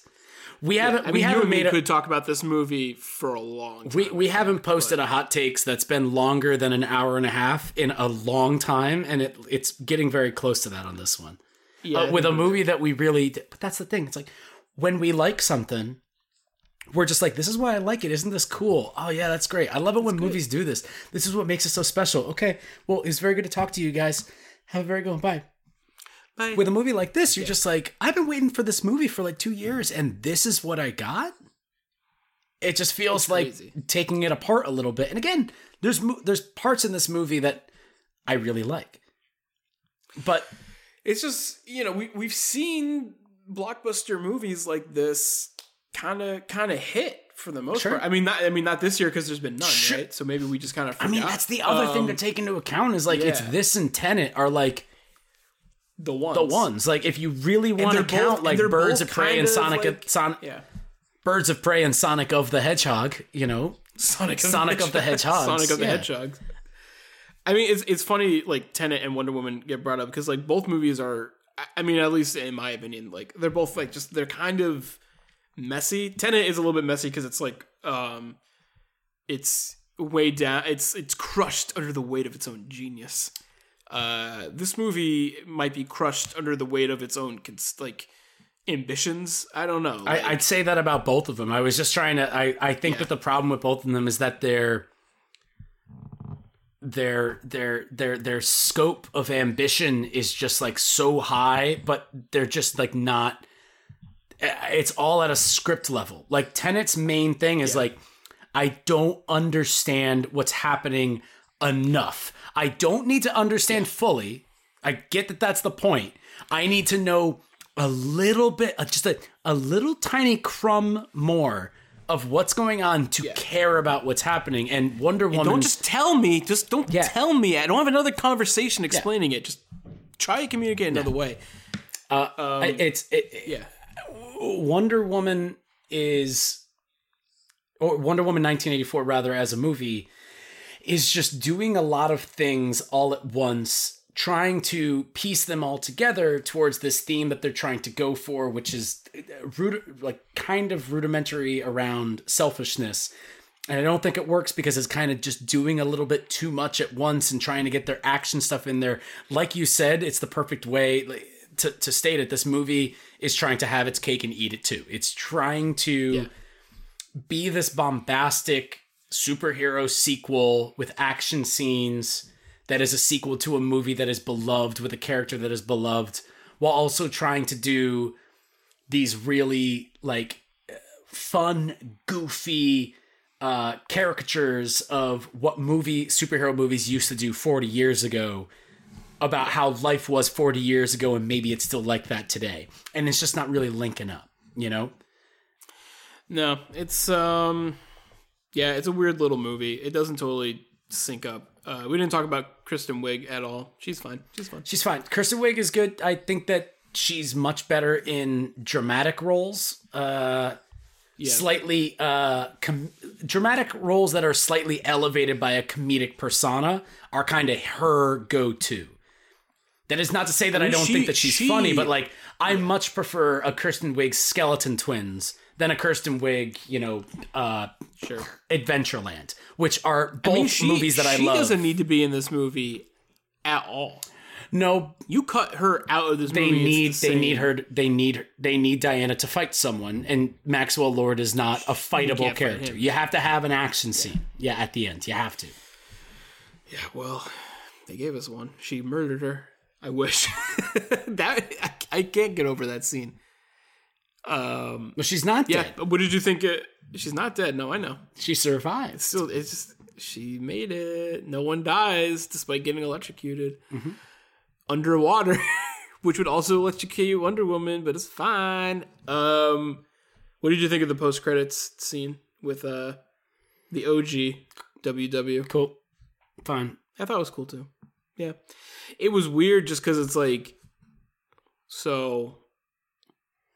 I mean, it, so why it, doesn't it happens? why doesn't your daughter know where you are? it happens at like the worst possible moment, which is after I've watched Wonder Woman 1984. So I wasn't exactly in the best mood when I watched it, but I was like, "Oh, I can I can appreciate this. Yeah, that's nice." Lynda Carter, great. it's as Good. cool. It's it's as cool as the invisible fighter jet. All right, all right. Uh, all right. I wait, think, no, no, no, uh, no. Wait, so I What you what you want? I, you got I wanted to finish. I wanted to finish uh, what I had started about like eight minutes ago, but we went on a tangent. Um, My bad. No, no, it's fine. Uh, Did you want to talk about Star Wars instead? no, we'll have plenty of time for that on every other podcast that we do. Every other podcast we got we more do, than enough yeah. to talk about with this. um, I was gonna say uh, one of the main issues that this movie kind of has against it that really sucks, and it's not its fault. And honestly, it's not really a major issue, but I thought I'd love to hear your thoughts on it.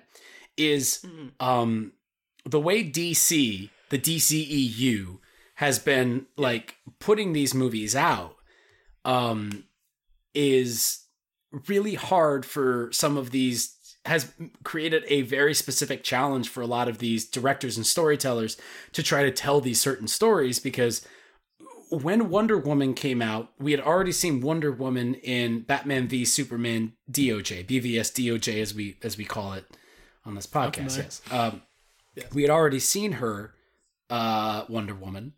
So then we go back to 1917, but we're given we're not given a lot of Wonder Woman in BVS DOJ. So they're allowed to really do whatever they want with Wonder Woman back in 1917. Kind of in the same way, it's like when we first got Captain America uh, the first Avenger, we didn't know anything about Captain America. They could just build out whatever they want with Cap back in World War II and then spring them up. Then we got Justice League, and that showed us a lot more Diana. And I remember on our podcast when we did Justice League as part of Batarang, check it out, dear listener, um, that the Wonder Woman that was kind of like a monstrosity of Zack Snyder's intentions and Joss Whedon's pickups was completely different from the Wonder Woman that not only we saw in BVS DOJ, but the Wonder Woman, more importantly, that we saw in Patty Jenkins' 1917 movie. Now, 1917 gets swept aside. It's been a hundred years. Totally get it. And BVS DOJ, we only saw her very briefly. She wasn't doing all that much.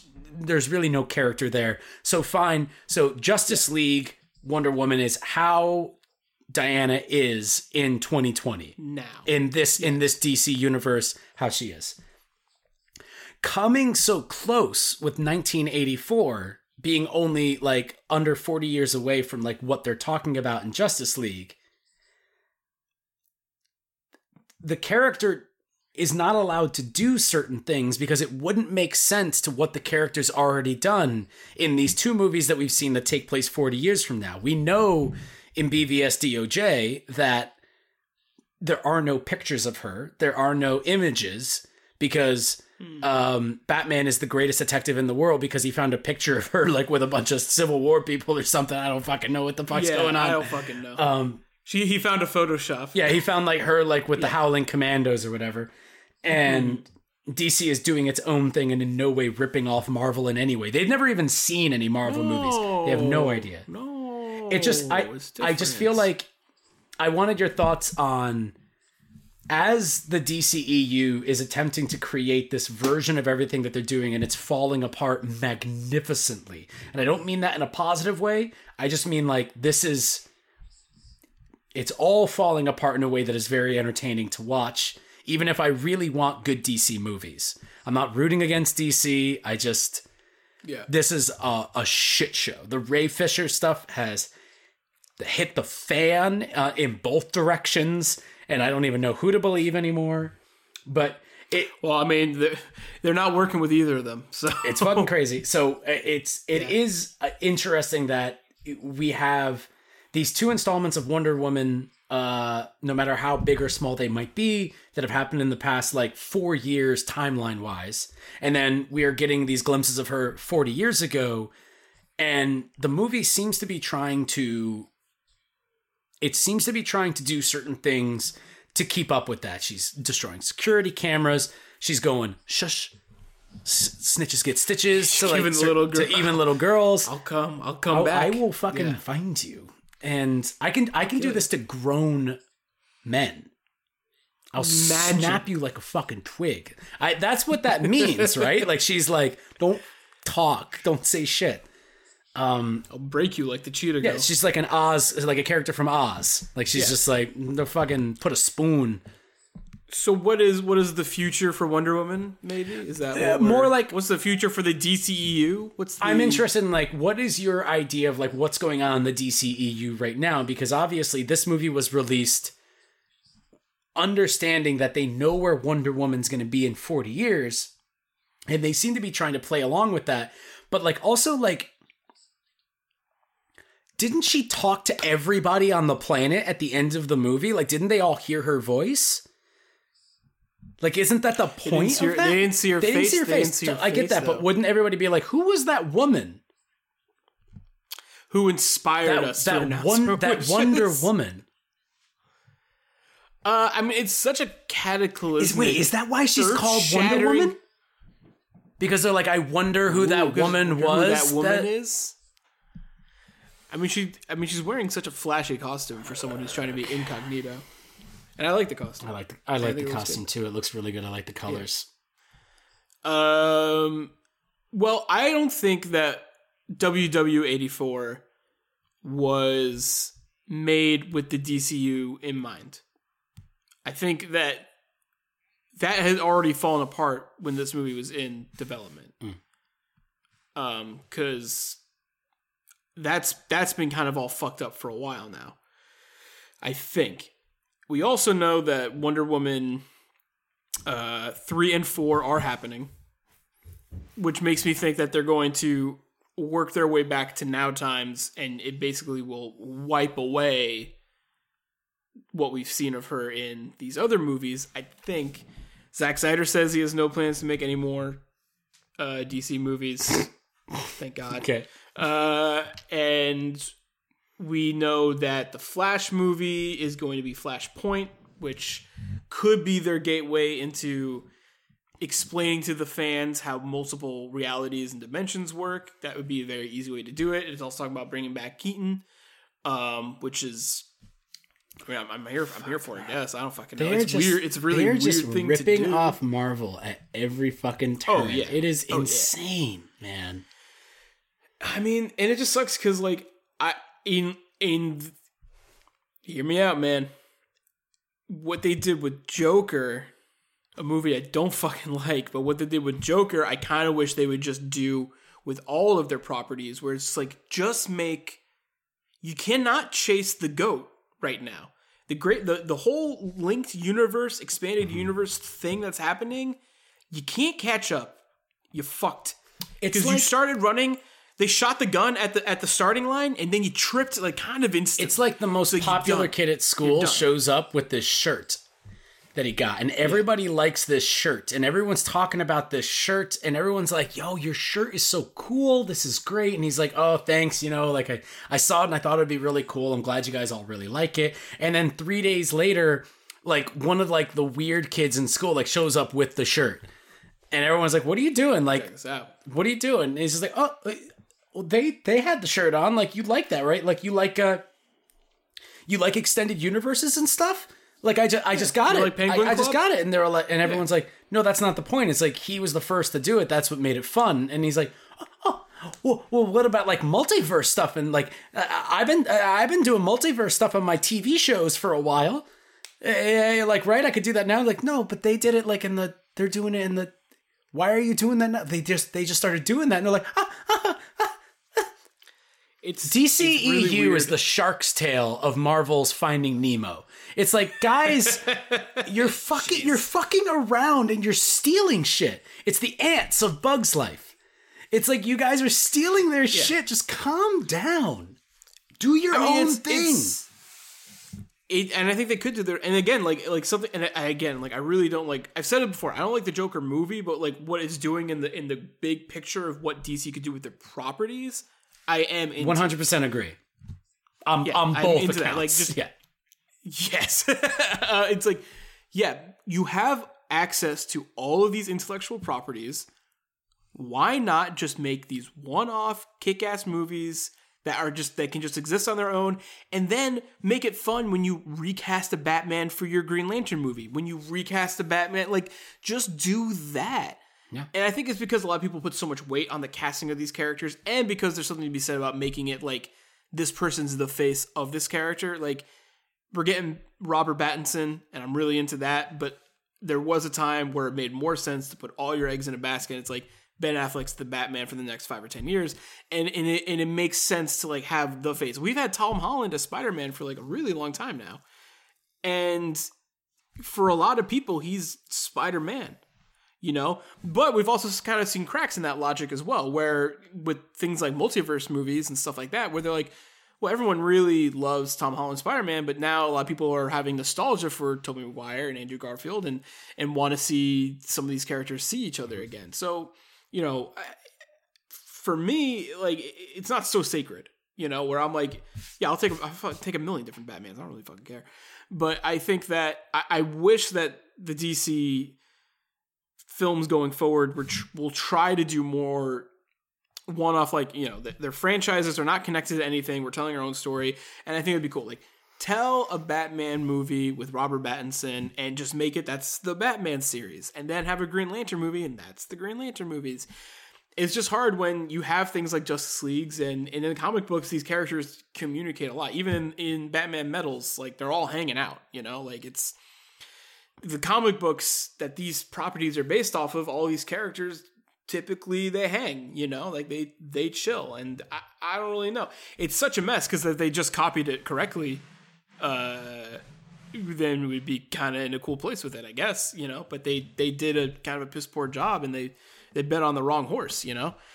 Some people don't feel that way um and those people are entitled to their opinion. But yeah i i, I think I think what they're going to do, I think Flashpoint is the next movie that will make the idea of having standalone one off superhero movies in the DC canon more palatable to some fans. Because it validates the Snyder guys and it validates people like me who don't really, who's like, he's like, you can give me whatever I want, but I'm kind of like confused when you do things like in this Wonder Woman movie that's kind of counterintuitive to what you've presented to us with the same actress in the other movies. So, so yeah, I don't know. We'll see. I think no matter what, though, it's just kind of a fucking mess. And again, you have to respect Marvel and Disney for just making something that just fucking makes sense. It's such a well-oiled machine with so few cogs out of whack. Like they're coming out with this WandaVision show with these two obscure characters who aren't really all that obscure. They feel ma- like main characters and they don't even have that much screen time. That's incredible. That's you that's crazy. And it's Vision and Scarlet Witch. Like like that like you cannot look at that and not say that's impressive and not and not kind of like praise it a little bit, you know? Where DC can barely fucking get us to watch a Wonder Woman movie. Yeah. And that's, you know, That they just put out it. there for free. Yeah, you know, like that's just that's just kind of it. And uh and and again, we see Marvel really trying to reinvent the wheel the more it goes. That new Batman movie with Robert Pattinson, I bet you it's gonna kick ass. I bet it's gonna be a Batman movie. Yeah. That new that like new they don't have show? to be linked don't up to know all what this the fuck bullshit. that is. They don't need it. They You don't, have- need yeah. it. Yeah, and that's fine. And yeah, and it's, if it's just gonna be a Batman movie, it's like, well, yeah, I, that's kind of refreshing at this point. So you know, we'll see. And I think you know, with the Marvel stuff, all those characters just communicate with each other, so well that I'm like here for it. And you know, there was a long time where I had that criticism, especially when the movie like Logan would come out, where it's like, you know, when different studio have access to different IPs like this, you can get something like Logan. When Wolverine's eventually a part of you know the MCU, like you're not gonna maybe necessarily get that. But what they're doing with TV is kind of proving me wrong, you know, where it's just like, I mean, this stuff is really fucking out there and weird. Like, so Yeah. who knows? Who knows, man? And it, and that, that could still, you know, we we don't know a ton about their TV. We know a lot about their TV plans, but it hasn't yet come to fruition. So we will see what that means. Um, and to say, you know, and there's some things that DC do that really hit, like like Birds of Prey really hits. It's still trapped in in its continuity though, where you have to be like, yeah, it does a good job breaking away from it, but I'm still like kind of confused as an audience member or a casual audience member. It's just like, so is this the Suicide Squad sequel?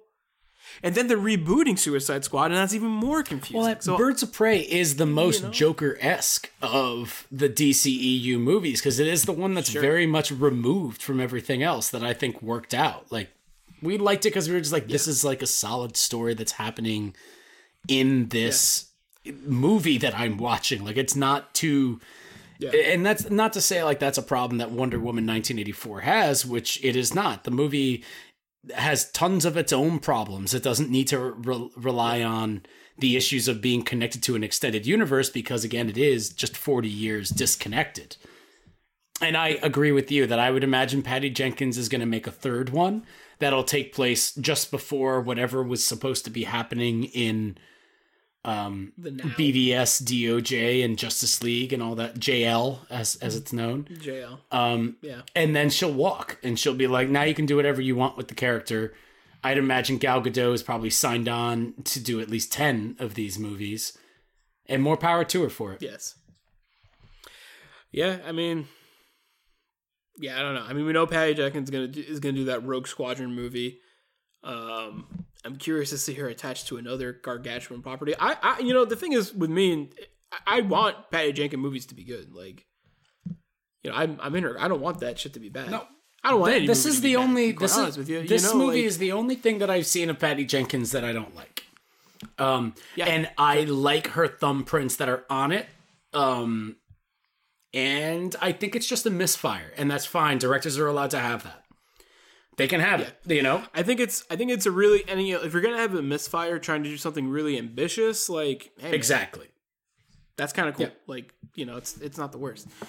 Yeah, we'll see. I mean, you know, as, as these uh, as the biggest genre or subgenre in the world continues to evolve, we'll see what sh- shapes and sizes it takes. I mean, it seems right now DC's kind of trying to do the same thing and just kind of hitting their head against the wall, and I think they're going to have some success. I mean, everything after all the but Marvel's Marvel's changing. I mean, they're like the thing about Marvel is that they they are doing things that are radically different. They're taking risks. Yeah, because they've got the clout to do it now. Like they can literally Yes. do whatever they want. They've after Endgame, they're just like, yeah, we can do whatever we want. Like that's the thing with Marvel movies is like there hasn't been a bad, like an actually honest to goodness bad Marvel movie in years. Because they've got their formula down. They're like McDonald's. It's like listen like it's it's not like you know what you're gonna get so they've already created that brand where it's like you know what you're gonna get so even the stuff that doesn't work for you as much as it might for everybody else that makes you not like the movie as one or the other you're still like i got what i wanted out of it it was maybe not as good as these other ones that i saw but it's like it's it's good Endgame is not my type of movie at all. But I liked it because I was like, that's I knew what the movie was going in. Marvel has clearly defined like what their brand is at that point, and I'm really excited for them to reset and go to smaller solo stories like Black Widow and Eternals and stuff like that. Even though Eternals is probably going to be this grand bombastic thing, and it's just like with DCEU, I'm Eternals, just like. I'm not really interested in everything they. I mean, that's not true. Like I, the James Gunn Suicide Squad, I am very much into, I want to see it. Yeah, but that's I the mean, outlier. And the you know the Matt Reeves Batman doesn't count as far as I'm concerned because there's been no link that it is connected to the DCEU in any way. No, I mean, I think they're I think they're doing like an HBO show that takes place in the world of the Battinson movie. But again, that like, who gets? I, you know, I I doubt that's necessary viewing. you know. Yeah, I mean, I'd like to see. You know, I, I think DC doesn't have the clout yet to do whatever the fuck it wants, but you know, it does have other like. I really like the Harley Quinn show, the cartoon on uh, HBO Max. Yeah. I think it's awesome. It's so good, and it's because it's kind of like a procedural, like uh, funny. It, it's almost reminds me of like BoJack Horseman. Um, there's like an overarching thread, but each episode, like Harley Quinn's trying to get into a different adventure, and you see all these characters that are very familiar in different lights. And for me, it's just like you know, like I, I almost wish we got to see more stuff like that. And and DC, you know, I haven't watched all of DC's animated fares. I know some are, are better than others, so you know they'll keep doing that. But you know, the the state of of their properties, like I don't think it's so dire where it's like they're fucked. I think as long as superheroes are in, they can keep throwing throwing paint on the wall. But like, it would it, it'd be nice to see them really hit, you know. And like, it, it, it, Wonder Woman just kind of stings, I think, a little bit hard because you know, Shazam was kind of okay. You you start to see the ship maybe turning in a certain direction. I think it really started with Aquaman, where Aquaman's just like, hey, this is not the dour, super serious Snyder movie you're used to.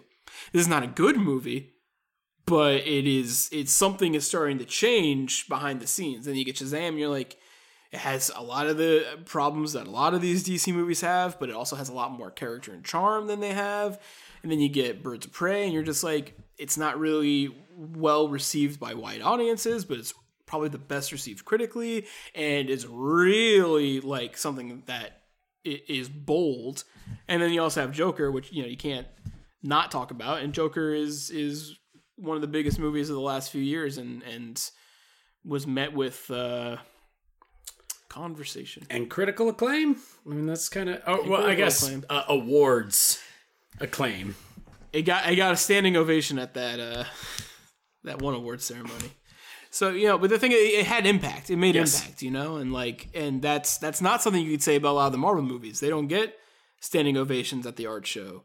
But also, Is Joker is technically not Yes. DCEU, you know. So it's like Yeah, exactly. that's so, that's not that's outside of the that's outside of the conversation until they bring it into the DCEU, which is maybe what they're trying to do with their multiverse ripoff thing. Sure, they've gone back and forth with saying what the you know whether Joker's a one off or not. I you know what, they'll make even- another even one. if They like have the- to. It, they made too I mean, much made so fucking much money fucking, on it it. made so much fucking money. And the people that I are said before, involved in Joker yeah. don't give a fucking shit. They're not art. They have no artistic integrity. They're just like that's the air that was put on there. They're like it's a one-off. We're very solid on telling the story, and it, it, they will make a Joker two in a fucking heartbeat for the amount of money that they're mean, going to offer them. is the money is the money green Exactly, right? yeah. Like Is it as green as Joker's hair that he that, that he it. died? Okay. We'll see. we shall see. Well, Mike, this has been a very, very fun, long conversation, almost as long as Wonder Woman. Yeah, we got to get out before it's as long as Wonder Woman. Yeah, no, then no one's going to No. listen to this. But if you have been listening this entire time, thank you very much for listening. We are not the only podcast on StoryScreenBeacon.com. StoryScreenBeacon.com is a host of many podcasts, articles, and reviews. We also have a members-only service. For $5 a month, you have access to a exclusive feed of content. If you can't get enough of what we got, we have more. So please go onto our website and subscribe to that. The money helps us out, keeps the lights on, has us getting more equipment so we make more killer content because of the money that we've already received from it. We've been able to do video content. We've been able to do all kinds of really fun stuff. So that money really means a lot to us. We really appreciate it. Please follow us on all of our social media platforms. Please follow us on Twitter and talk to us. We're always posting on Twitter and we love to talk to you guys. And if you really like our content or you really hate it, we'd love to hear from you either way. So please do that. Buy a fucking t shirt, buy a mug. Thank you, Mike, for joining me. You're welcome, Robbie. This is great. This is great. And thank you guys so much for listening. We'll catch you next time with the next hot take or whatever adventure we go on. Until then, peace. Bye.